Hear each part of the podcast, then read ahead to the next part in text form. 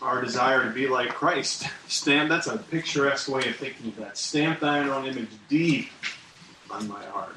That is a call for the Lord to do a deep work in us, that we reflect Christ in every aspect of our lives. Our, if we are growing and becoming Christ-like in the inner man, certainly that will show itself in the outer man as well. And so thankful for that opportunity to sing of that. Well, we are back in Habakkuk today. Habakkuk, this prophet that we really know very little about. We know his name means embrace. We know he's a prophet. And from what we can tell from this prophecy, it seems like he was a prophet at a very um, decisive point in Israel's history and Judah's history as the Chaldeans, the Babylonians are strengthening and they are becoming the dominant world power. And it won't be too long after this prophecy. And maybe Habakkuk witnessed this, like the prophet Jeremiah. Babylon would take Judah captive, would enslave them and take them back to Babylon uh, with them and destroy their home country. Uh, a severe chastisement indeed from the Lord. But these were people that were far from God. And, you know, it's interesting. I, I mentioned this as a side note. I mentioned that we don't know much about Habakkuk. This prophecy, this book, had such an impression upon the Jewish people. All of Scripture did, but this seems to have made such an impression that you remember those apocryphal books we talked about in the uh, in the time between the uh, Old and the New Testament that were written. Some of the Jewish information about the Jewish uh, happenings in history were helpful, but they actually named there's a book called Bel and the Dragon. Uh, and Habakkuk is named and given part in that book, almost as if people, the Jewish people, wanted more information about him, so they kind of added it in their literature because they just didn't know much about him uh, at the time, or that the book doesn't tell us much, but he was obviously a revered figure, um, even though we don't know much today. But we do see a faithful man who is concerned about the wickedness around him, right? And that's how we started this series a couple weeks ago with Habakkuk looking at Judah and after the changes in the, the godly king Josiah had made to the nation, uh, Josiah had died in battle, and things had just deteriorated. Wicked kings, Jehoiakim, that had literally um, cut up uh, Jeremiah's scroll, had had prophets killed, and everything is just going downhill, deteriorating. And Habakkuk looks at the wickedness around his own people and says, How long, O Lord? And how can you look at this and be silent? You need to do something. And what was God's response as we saw last week? He said, Habakkuk, I'm doing something. I'm actually in the process of working something right now. Something that's going to be beyond your expectations, certainly. That bitter, that cruel nation, the Chaldeans, the Babylonians, as we know them today, are ramping up. And I am empowering them to literally take over the world and take over Judah as well and deliver punishment for Judah's sins. And he described, remember the description we had last week, that vivid description of a strong, bitter, angry, but fully confident nation that laughed at kings, that mocked all authorities, that ran over them, that to destroy nations and destroy kingdoms were literally child's play to them and then instead of, obviously, God was allowing these things, instead of recognizing the true God, the God of Israel, they worshiped themselves and their own might. And God seemingly was going to allow them to do this. And folks, whatever Habakkuk wanted as an answer, that was not it. That's not what he wanted. I think what Habakkuk may have wanted was this Lord, just tell him to stop. Tell them to stop being so bad. And, and maybe, you know, sickness or famine or, or something, but not a cruel enemy nation that would conquer our nation and enslave us. And we're going to see today, this gives Habakkuk more questions. Lord, how can this be? Because Habakkuk knows the character of God very well. as we see in verse, we're going to start at verse 12 today. He understands who God is. And his question is how could a pure and righteous God allow a wicked and arrogant enemy to subdue Judah, or, or Habakkuk views Judah as God's righteous people. And in his dismay and concern, Habakkuk could have a lot of choices in, in how he responds after he gives his complaints to God. But he does the right thing. When we're troubled over God's workings in the world around us, and even God's work in our own lives, Habakkuk's going to show us what really is the only option for us, what must be the thing that we do. And that is wait on God and trust in Him. Let's see today, standing at the watch post. Let's read through verses 12 through chapter 2, verse 1. Are you not from everlasting, O Lord my God, my Holy One? We shall not die. O Lord, you have ordained them as a judgment, and you, O rock, have established them for proof. You who are of pure eyes than to see evil and cannot look at wrong. Why do you idly look at traitors and remain silent when the wicked swallows up the man more righteous than he? You make mankind like the fish of the sea, like crawling things that have no ruler. He brings all of them up with a hook. He drags them out with his net. He gathers them in his dragnet. So he rejoices and is glad. Therefore, he sacrifices to his net and makes offerings to his dragnet. For by them he lives in luxury and his food is rich. Is he then to keep on emptying his net and mercilessly killing nations forever? I will stay, take my stand at my watchpost and station myself on the tower and look out to see what he will say to me and what I will answer concerning my complaint. Lord, thank you for this passage and reminder that you will allow things into our time into our lives that will at times perplex us confuse us and maybe discourage us. And yet we're going to be reminded through the rest of this book that you have a purpose for all of these things that you allow into our lives.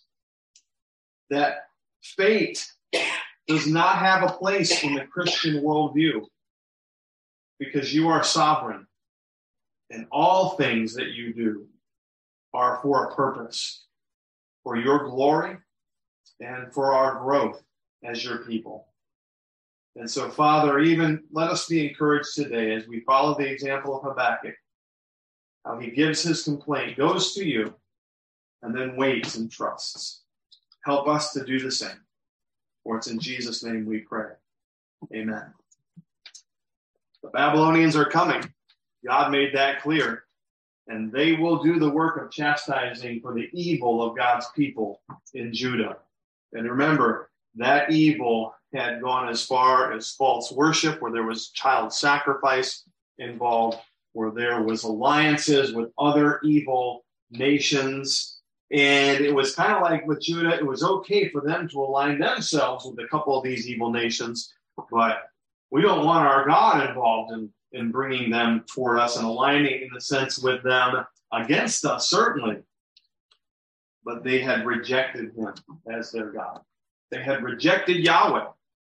And so God said, correction, discipline is coming. It's coming soon. You watch, Habakkuk. Watch the world scene. That cruel nation will come and deal with my people. And so Habakkuk obviously is concerned, is bothered, is surprised. And we're going to see that in this passage today. Standing at the watch post, and we'll see what that means as well. First of all, God's people struggle when evil seems triumphant. I said seems on purpose. But, folks, when evil seems triumphant, remember God's characters and promises can still be trusted. And we must trust in his word. That's where he has given us the information about who he is and his promises. And so when difficult things come into our lives that don't sync with what we how we think God should act, remember from God's word who he is and his promises. And Habakkuk in verse 12 reminds us he's well studied. He is articulate, you could say, in theology. He knows God well. He knows well the character of his God, of the God of Israel, Yahweh. And so, beginning at verse 12, are you not from everlasting? And that's not a question there. That is a, a question that he, in essence, it's a question that he knows he's giving the answer to. So he is confident in this. Lord, you are from everlasting. And the Hebrew for that word everlasting actually means literally from eternity past. And so, in context, that means as well, God, you are from eternity past. You've always been. That also means that you always will be. You are everlasting. You're eternal. You're forever. And I know that, God. I know that about you. And we must recognize that as well. Think about the difference in perspectives with one who has been here for all eternity and for those of us who will only be here for a brief moment, just a vapor. We get all upset and we many times want to question God who is from everlasting. We have to remind ourselves, folks, that He is the one that has the full perspective. And really, it's it's really kind of foolish, right? For those of us that are literally around for a few years to question the God of all eternity. He knows his plan. He knows what he's doing. And Habakkuk recognizes that. Lord, you're from everlasting. This whole thing is because of you. It's a part of your plan. Oh Lord, my God. And he recognizes, as we must as well, that for those today that have put their faith and trust in Jesus Christ, we have the privilege of calling the God of the universe, the God of eternity, our God. Each of us can say, My God, He's mine. Because I'm in relationship with Him through a relationship with Jesus Christ. He is my Father. And my Father is loving and loyal. And Habakkuk points that out as well. You're my God, my Holy One. My God shows that He's in a covenant relationship with His people that he will show loyal love to them. But he's also the Holy One. This describes the one in whom power and purity makes him uniquely separate from his creation. He's all powerful. He's holy. He's pure. He's the opposite of sin. And he is unique from his creation. Habakkuk knows all of these things. And he also knows that because of this, God has made promises to his people and he will not abandon those promises. One of those problem, promises is, in this context, that there will always be a people of God. That makes sense? And so he says, We shall not die. But, folks, we understand the greater aspect of that is it truly is that the people of God are also a spiritual people. There is a people of God uh, of Israel that will be sustained and uh, will continue on into the eternal kingdom. But there is a spiritual people that all of us must have relationship with Christ, and whether we're Jew or Gentile, we will not die in everlasting life because God has promised it. Now, here's an interesting thing, though. I have to address this quickly, but it does need to be addressed. There is a translation issue here.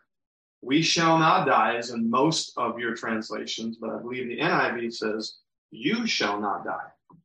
Well, that's a little bit of a difference. I don't know if anybody has an NIV, but I figured at least one person might, and that might be a little concerning. But what is, is going on here? Well, just briefly, remember um, we had the originals um, and the copies of the Hebrew scriptures, um, which was the original language that the, the Old Testament scriptures was translated in, um, and some Arabic as well. But uh, some early copies of the Hebrew text, the Masoretic text that we have today, translates this, You shall not die. And most of the majority of the texts that we have today say, We will not die. what's the difference? Well, some feel and this would happen at times, some of the Hebrew scribes would look at that, uh, at statements about God, and in some of the copies, they would be concerned, or, or the scribes that were um, writing these copies of Scripture, they would be concerned that something was written that was blasphemous. And so it seems as if um, those copies where it says, You shall not die, and then today we have multiple copies, We shall not die. One, one explanation is that some scribes were concerned and said, You can't have a phrase here that says, God shall not die. So they changed that to, We shall not die. Now, I don't think that's the best explanation. I think the best explanation is, is that the majority of the manuscripts make it clear that we shall not die is the proper way to translate that. And so we have that in our scriptures today. And that goes along well with the context that Habakkuk's giving here. Now, it is true that God will not die. That is a truth. And so either way, truth of God is not affected.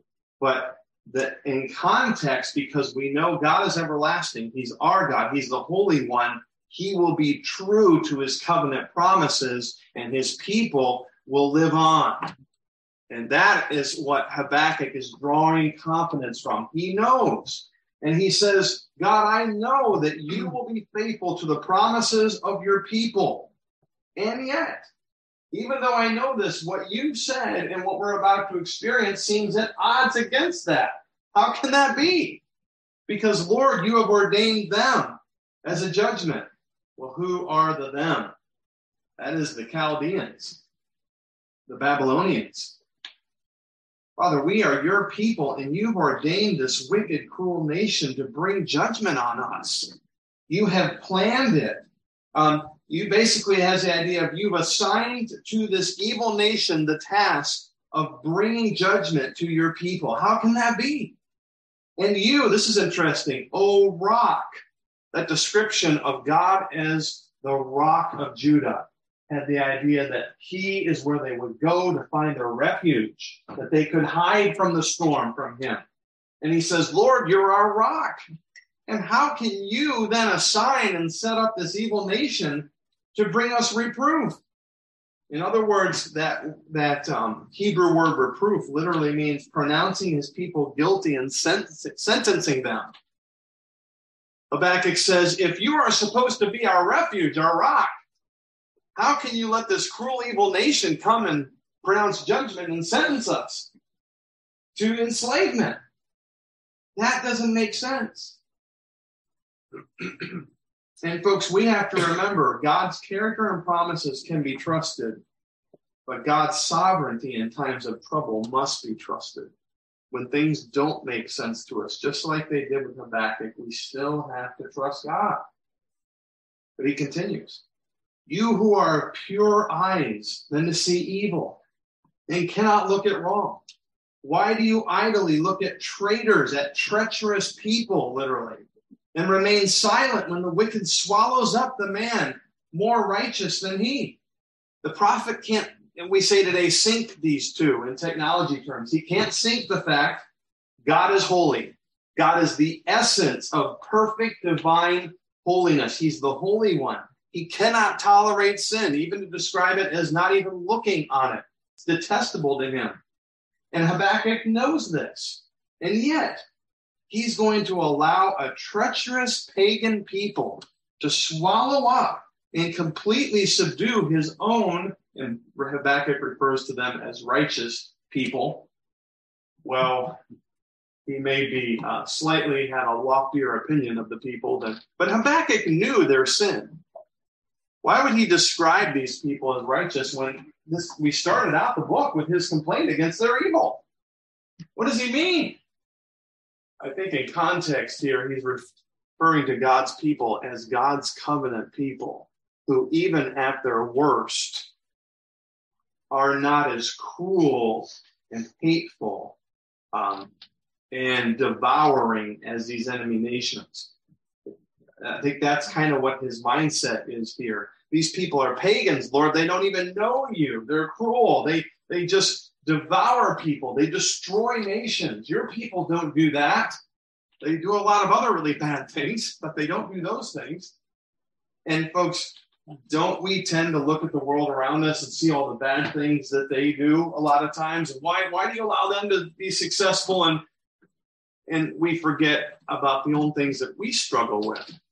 That God is using those outward things to draw us and purify us and make us more like Christ. Many times, as much as we look at the wickedness around us and are despairing, folks, we should be probably more concerned about the tendencies, you know, like David, the tendencies within. And say, Lord, please use these things to purify me. But we all have times where we slip, where we despair, where we're frustrated. So we can fully understand, right?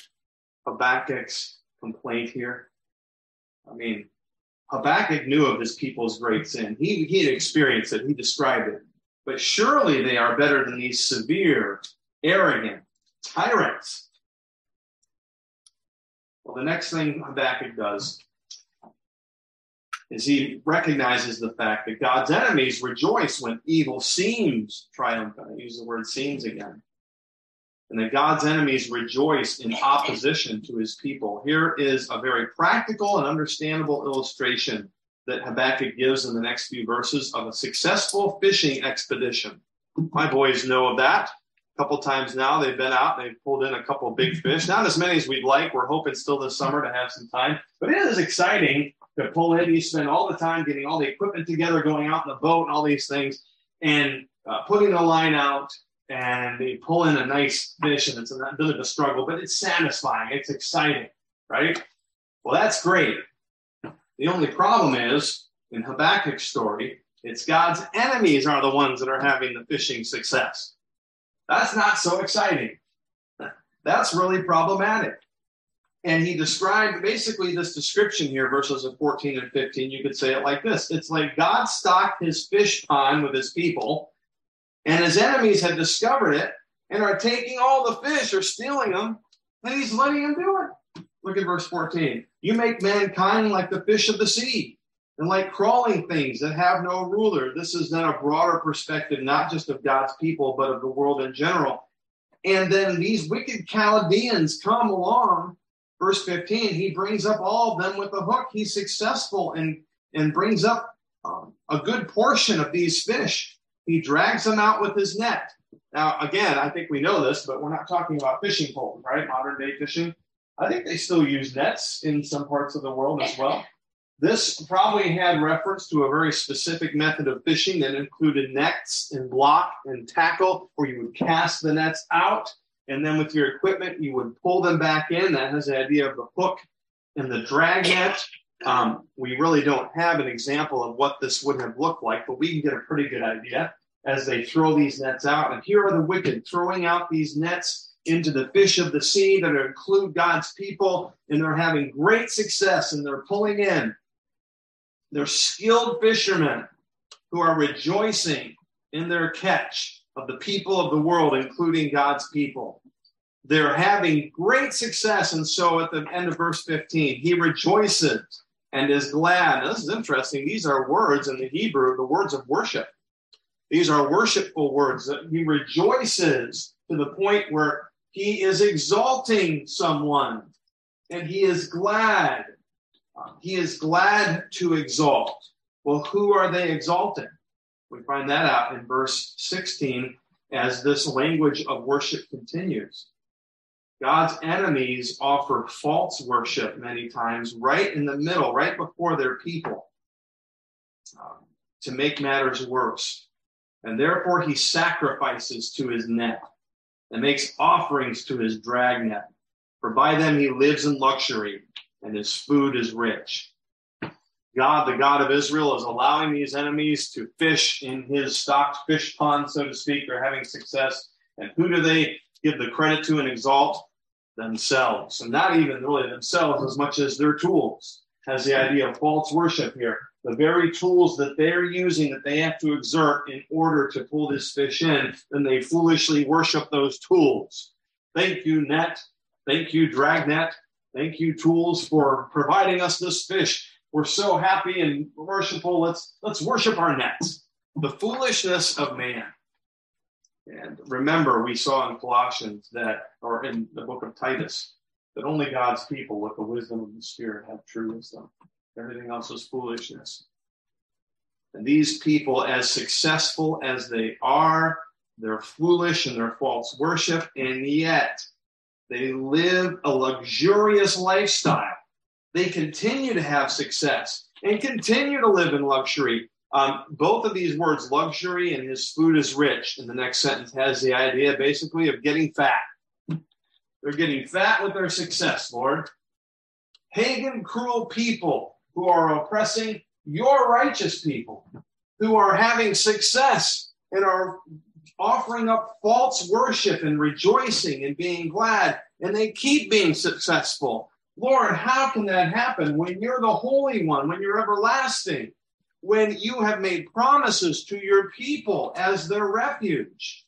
How can he, verse 17, is he then to keep on emptying his net? Are you going to continue to give him success? And mercilessly killing nations forever? How long, God, will you allow the enemy success? Will he continue to allow a lack of benevolence and mercy, their tyranny to continue forever?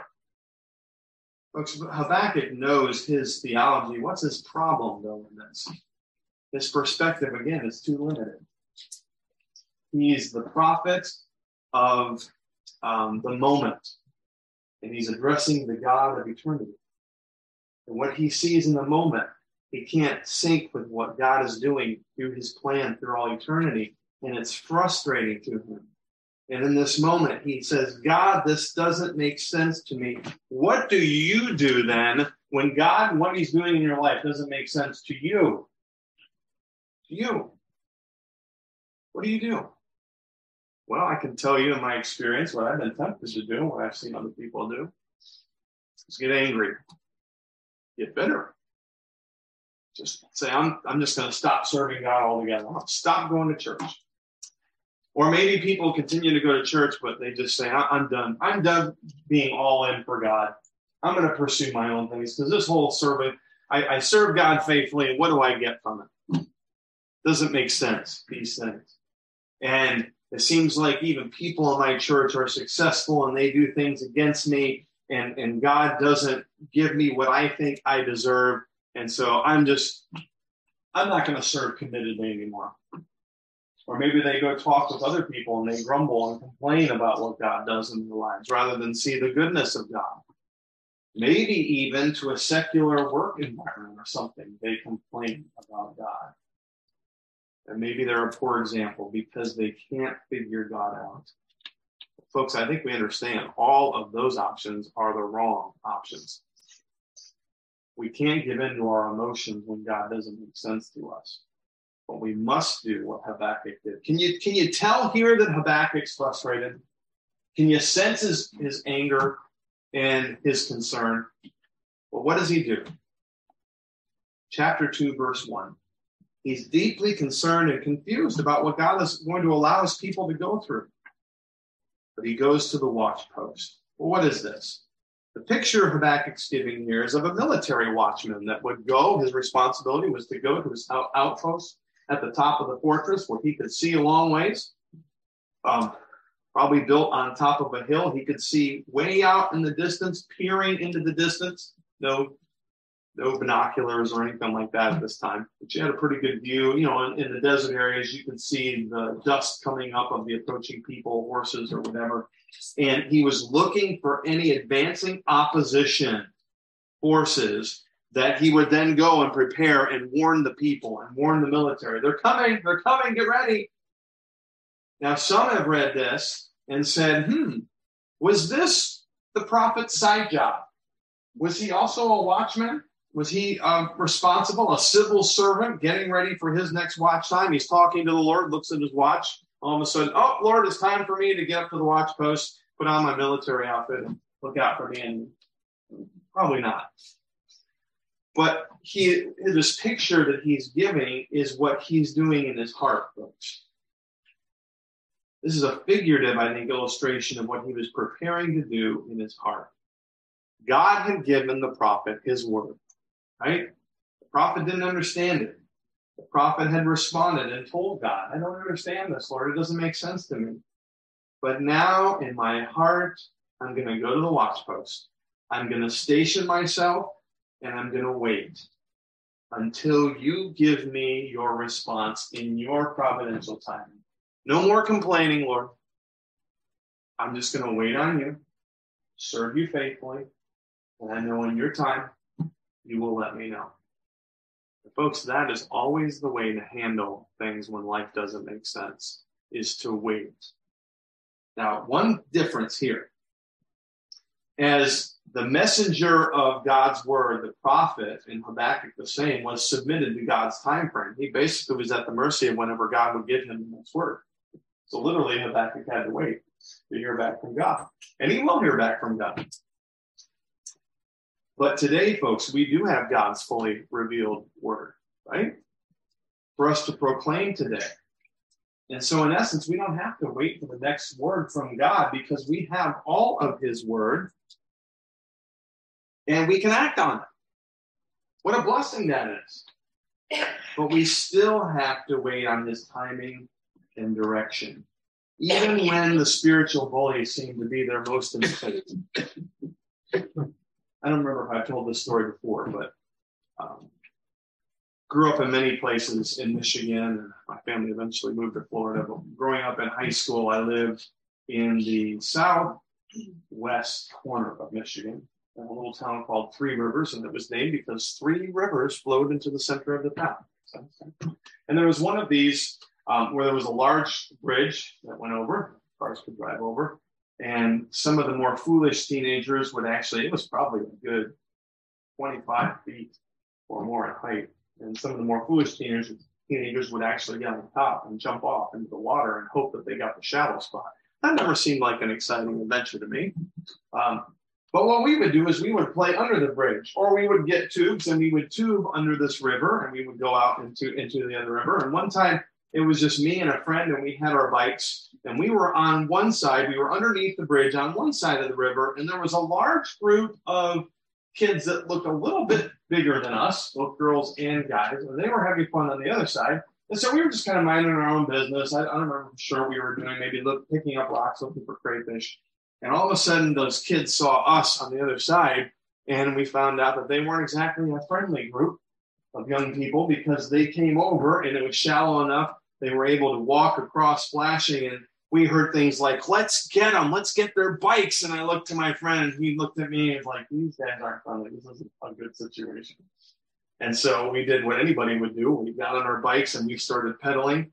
And the problem, part of the problem was, was that uh, my friend was a faster bike rider than I was. And he quickly, or actually, he, I know what it was give myself a little credit here. His bike was closer. That's what it was. And he got on his bike and he took off, leaving me behind, of course, as any good friend will do.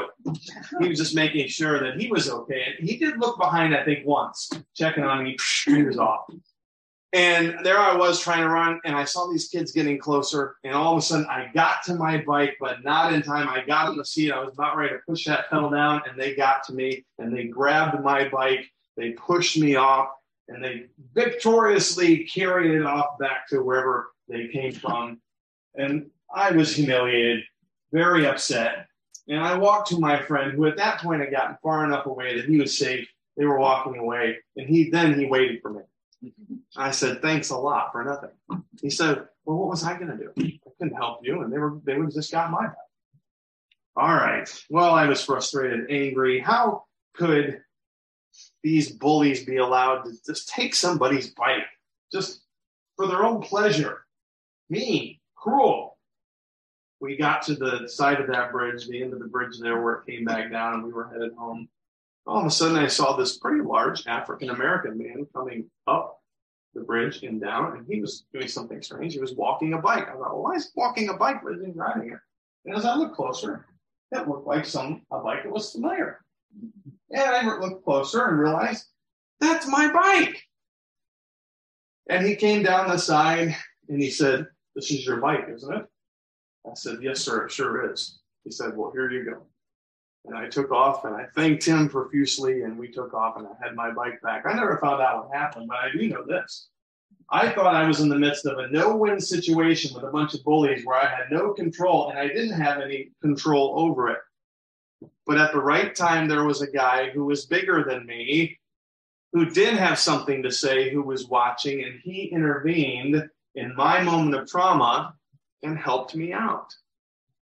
not aware. I was angry and I was bothered, and I had no idea the whole time that he was dealing with my situation and was able to bring my bike back to me. Folks, that's what we have to realize when evil people are seeming to have success in our lives and in our world, that there is a person that is bigger than us. He's eternal, He's the Holy One, He's watching, and He will act in His time for our benefit and His glory. So, what do we do? We trust. God's work in our world today, can we acknowledge this, is still many times complex and mysterious to us. Why does He do that? Why is that allowed in my life? Why is this person not taken out of my life? Why are these circumstances hand, uh, uh, the, or, or coming about in the way that they are? Folks, when these things happen, we have to trust and give our burdens over to Him, just like Habakkuk did. Give our complaints to the Lord. Let Him know how we feel. Be ready for an answer and wait. But we, because we have all of His Word, we can continue to serve faithfully until God answers us and gives us direction on what to do next. We serve him faithfully while waiting on his timing and his work. Folks, can we trust God to the fact that we do we assent to the fact that he will make all things right in his time? He will. So we trust him in that. And wait and serve faithfully. Father, thank you for in the midst of Habakkuk's frustration, his end response was to leave it all with you, to wait, serve faithfully, and to recognize that you have a greater timing and a perspective that goes beyond our limited perspective. But that you will not allow the bullies in our lives and in our world to have the final say. We will see that in upcoming passages. You will make it clear. You will, in your time, deal with all things and make all things right.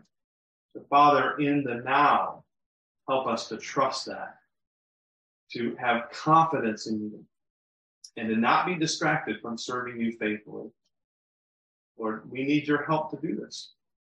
And we have the power of Christ and the guidance of the Spirit in a way that Habakkuk never had to be able to direct us through your word. So help us to stay faithful, trusting in you, realizing you'll work things out in the end and love you more the more for it. And this we ask in Jesus' name that we pray. Amen.